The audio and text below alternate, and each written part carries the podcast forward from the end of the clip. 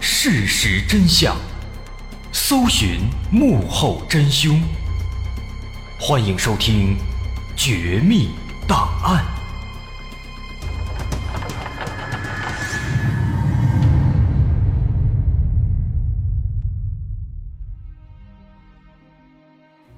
还原事实，探索真相。欢迎继续关注《绝密档案》，我是大碗。在上节。我们大致讲了李善英的遭遇，他被五个歹徒劫持之后，遭到了轮番强奸，还被迫亲手杀死了自己的男友。为了活命，他留在歹徒的巢穴里伺候歹徒，期间还被迫杀害了第二个人。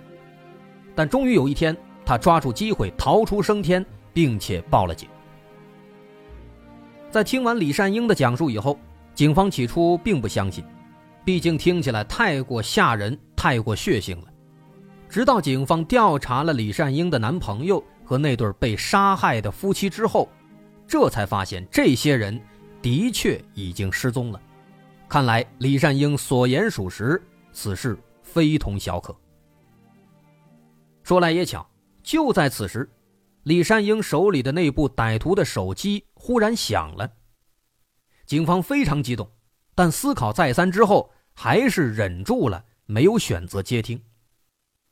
毕竟李善英逃走的事情，歹徒肯定已经发现了，也知道是他拿走了歹徒的手机，那么这通电话应该就是歹徒打给李善英的。而如果此时贸然接听电话，哪怕有一句话没说对，那么很可能就会打草惊蛇。于是警方决定不接，直接去他们的老巢，出其不意。直捣黄龙。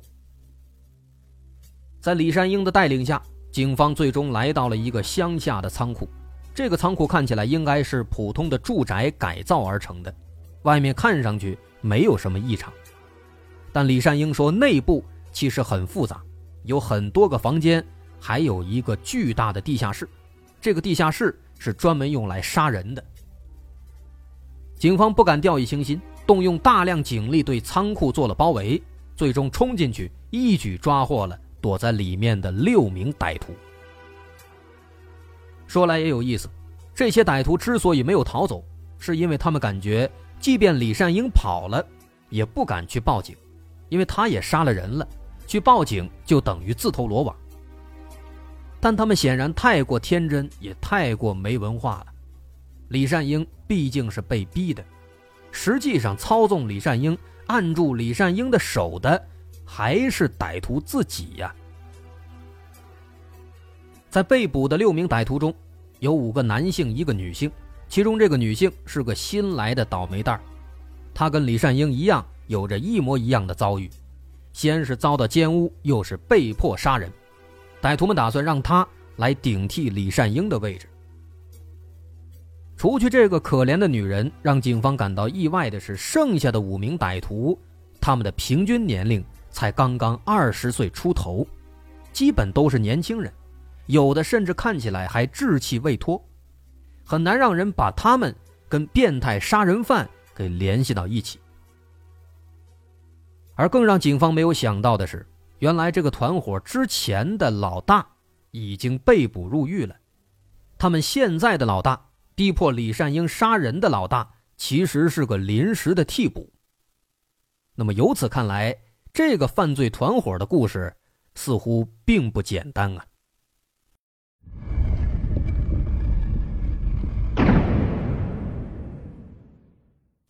在被捕以后，这些年轻人没有丝毫的反抗，好像已经料到会被抓一样，十分冷静的供述了他们的所作所为。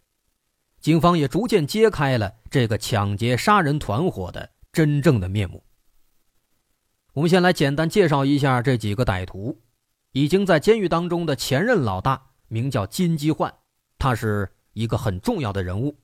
那年他二十六岁，是团伙当中年龄最大的。再往下是有过盗窃前科的二十二岁的金贤阳，和二十三岁的文尚禄。由于年龄最大的金基焕已经被抓进监狱，那么现在的老大就是这个二十二岁、有过盗窃前科的金贤阳。再之后是二十一岁的江东恩，虽然他才二十一，但是他已经因为盗窃多次入狱了，有过很多很多的犯罪经历。而其中年龄最小的是只有二十岁的白炳宇和姜文硕，当时脑袋被炸坏的那个就是姜文硕。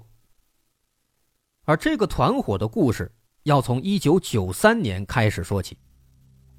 在九三年的时候，这些人本来都是建筑工地上的打工人，因为他们都喜欢打扑克，经常在一起玩，一来二去的就互相熟络，打成了一片。时间一长。这几个年轻人感觉互相之间都很聊得来，而且大家的家庭情况都差不多，都是出身不太富裕，不能说有多么穷，但也属于社会底层。那这让他们互相之间有一种同病相怜的感觉。那虽然他们那时候没什么钱，但他们对国家大事都非常关心。可是，在上世纪的八九十年代，韩国国内是比较混乱的，社会非常浮躁。接连爆发出了一系列的政治丑闻和重大的犯罪行为，什么某某某官员大量贪污受贿，什么某某领导挥金如土，整天吃喝嫖赌，啊，或者什么富豪啊大手一挥，直接垄断了某某行业，啊，或者是各种各样的重大犯罪事件，比如之前咱们说过的宇范坤，他就是那个时期的人物。那这些话题呢？就成为了这些年轻人他们茶余饭后的谈资，而正巧他们都年轻，都处在血气方刚的年纪，面对这些不正之风，就都表现得义愤填膺。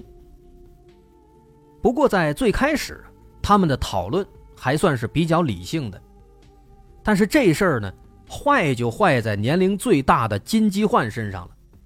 这个金基焕啊，他的口才非常好，对这些事儿呢。总能有独到的见解，因此他说的话呀总能得到大伙的认可。可是要命的是啊，他这人思想出了问题，太过偏激，总会说一些反社会的言论。而其他人呢，你想都是年轻人，二十出头，也没什么主见，就跟着附和。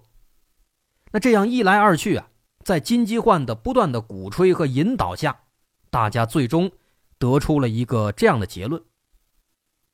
他们认为这个世界根本就是不公平的，有钱的人一直掌控着所有的游戏规则，而像他们一样的穷人只能忍受各种不公平的待遇，过着苦日子。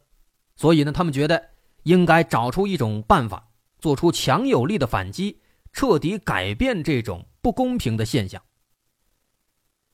不过，他们这个结论呢，其实说实在的，在那个年代的韩国，其实还是比较相符的。也不能说他们的结论是完全错的，但无论如何，在他们的这个理论的支持下，一九九三年四月，他们就一起成立了一个帮派，这个帮派叫至尊派。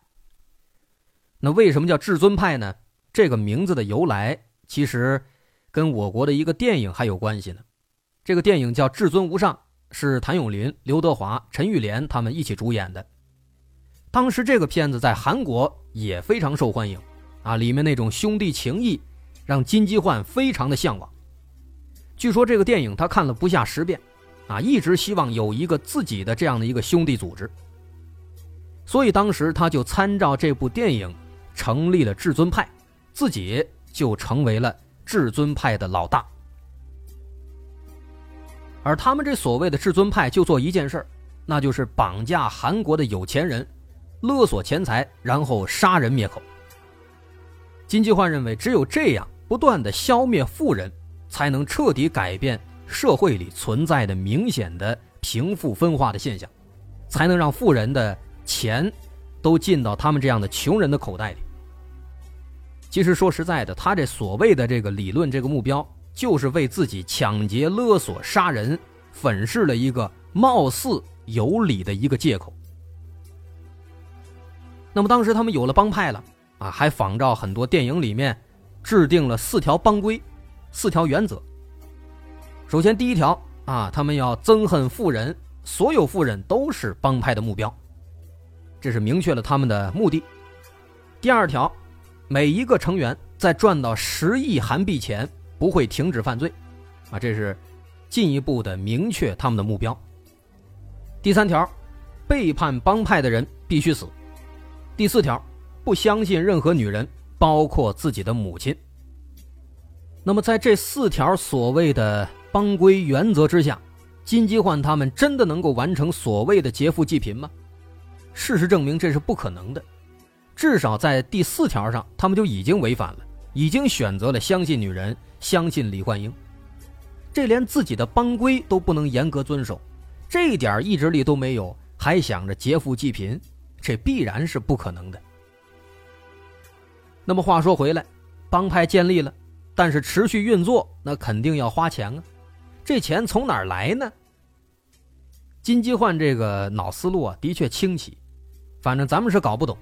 当时呢，他是命令团伙的所有成员先努力打工赚钱，哎，每天玩命的搬砖，然后省吃俭用一起攒钱，目标是攒够一千万韩币。攒够之后，拿着一千万，哎，去搞一些什么作案的工具啊，在一起再去作案。其实从这点来看啊，还有那么一点励志呢。但是这帮人呢，他到底是吃不了苦，坚持了几个月不行了，大家没攒下几个钱。金基焕一看这不行啊，这不是个办法，于是一拍大腿，干脆啊，咱们提前开始犯罪吧。于是他们在乡下找了一个房子，大家一起改造成了一个仓库，用来掩人耳目，作为基地。在邻居眼中。这帮二十出头的年轻人啊，看起来没什么异常，但实际上他们不知道，这房子是一个恐怖的杀人场所。接下来，他们又在仓库里挖了一个地下室，在里面搞了一个焚化炉，用来处理尸体。然后，他们购买了车、对讲机、枪、炸药等等作案工具。那么，在正式开始之前。为了确保每一个成员的职业技能和心理素质都过硬，这金基焕还带着手下，专门去山里花了一周的时间，进行封闭式训练。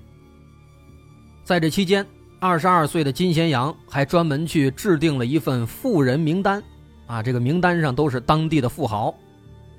那在当年的韩国呢，经常会有一些富二代啊，开着豪车到处转悠，看见年轻的女孩就摇下车窗。把这个钞票拿起来，在这摇晃。如果女孩看到了并且上车了，就代表愿意陪你玩。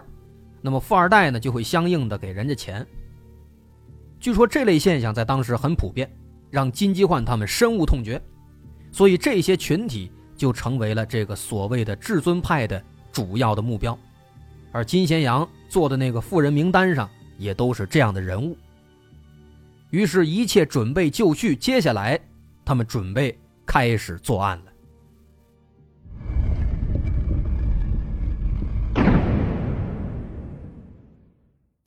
一九九三年七月十八号晚十一点，他们开始了第一次行动。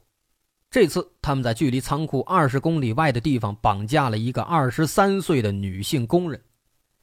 他们把这个可怜的女人带到附近的一座山上实施了强奸，最后有金鸡焕把她活活勒死。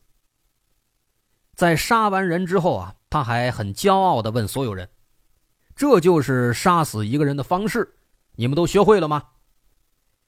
此时，二十一岁的江东恩忽然问道：“这个女人只是一个工人，她明明不是妇人，为什么还要杀她呢？”一时间啊，金基焕脸都红了，哑口无言。几秒钟之后，他才解释说：“因为在这之前，咱们都没有做过这样的事情嘛。”难免生疏，所以我才决定随机找一个人来练手。所以说呢，这个二十三岁的可怜的女工人很不幸，就成为了他们练手的牺牲品，这的确令人发指。在这件事以后啊，团伙里绝大部分人对于金基焕是更加服从，认为他的确非常狠，光练手就弄死一个人，有能力。团伙这目标呢，应当坚持。但是其中啊，有一个十七岁的小弟，他一看，哎呦，真的死人了，他心里非常害怕，也意识到这事儿太严重了。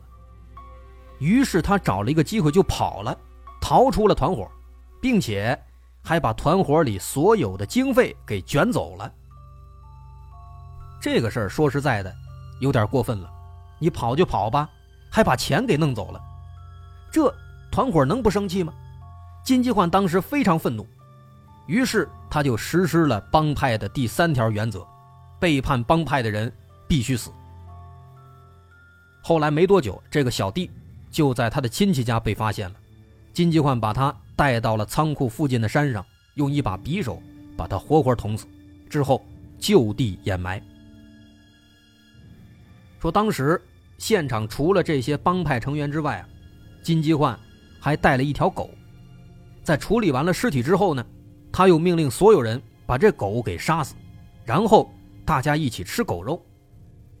他这个做法呢，是在暗示所有成员，如果还有人犯这样的错误，下场跟这狗一模一样。而这个措施也的确起到了很大的震慑作用。那么后来的事实证明，通过这一次的事件，所有人都保持了非常高的忠诚度。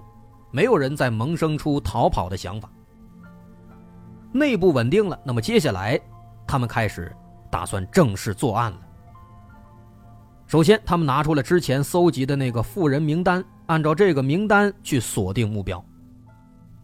但是尴尬的是什么呢？他们找了很长时间，却一直没有成功。倒不是说找不到人，是因为这些有钱人他们的身边总是聚集着很多很多其他人。是吧？这是他们始料未及的，很难下手。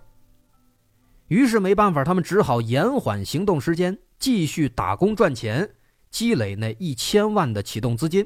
啊，希望钱筹齐了之后，他们能够有更好的设备，更好的实施作案。可是就这样过了一年啊，他们的钱还是没有攒够。不仅如此，帮派里还发生了重大变故。九四年六月十七号，帮派老大金基焕强奸了自己的侄女他这侄女呢刚刚上初中，未成年人，因此他被判了五年有期徒刑。但是警方在逮捕他的时候，不知道他身后其实还有一个帮派呢，并且他有命案在身啊。因此至尊派其实没有受到影响。那么接下来，金贤阳想办法就和监狱里的金基焕保持联系。金基焕在监狱里面远程指挥，让手下继续犯罪。而此时，他们也终于转换了思路，与其按照当时搜集的那个富人名单去按图索骥，不如直接在大街上去寻找富人。这样的话，作案成功的可能性还大一些。那这个思路转换对他们来说是成功的。从九三年七月到九四年九月，短短一年的时间，他们就杀害了三名男性和两名女性，勒索了钱财三亿韩元。而作案手段无一例外，先殴打，再强奸，再勒索，再杀人灭口，再烤肉。这一系列的令人发指的作案行为，给当地居民。带来了极大的恐慌情绪。直到九四年九月八号晚上，他们在京畿道的阳平市寻找合适的目标，而他们这次判断目标是不是富人的标准很简单，就是看车，认为好车应该就是富人。于是他们最终盯上了三十七岁的李善英和她男朋友驾驶的那辆现代格兰杰。也正是这辆车给李善英和她男友。带来了厄运，也正是这辆车让这个团伙最终落入了法网。这个团伙的成员啊，说到底都还年轻，对自己错误的理念、错误的行为仍然非常坚持，都被关进监狱了，他们仍然对着媒体的镜头大声叫嚣。金贤阳甚至对着镜头说了一番这样的话，他说。有钱跟没钱的人差别对待，成功的人无视失败的人。老实说啊，没有人一直想这样。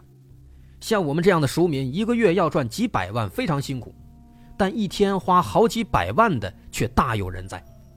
而我只针对这样的人，没有伤害弱者，没有杀死更多的富人，是我最大的遗憾。而早就被关进监狱的前任老大金基焕。也曾经对镜头说了一番话。他说：“连全斗焕都能无罪，我凭什么有罪呀？”这里面这个全斗焕，就是韩国的第十一和十二届总统。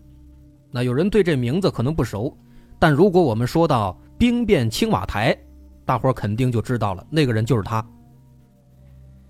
那所以不难发现啊，这些话里其实充满着对现实的不满和愤恨，而他们说的，我们现在对照当年韩国的国情，能发现似乎也确实没错。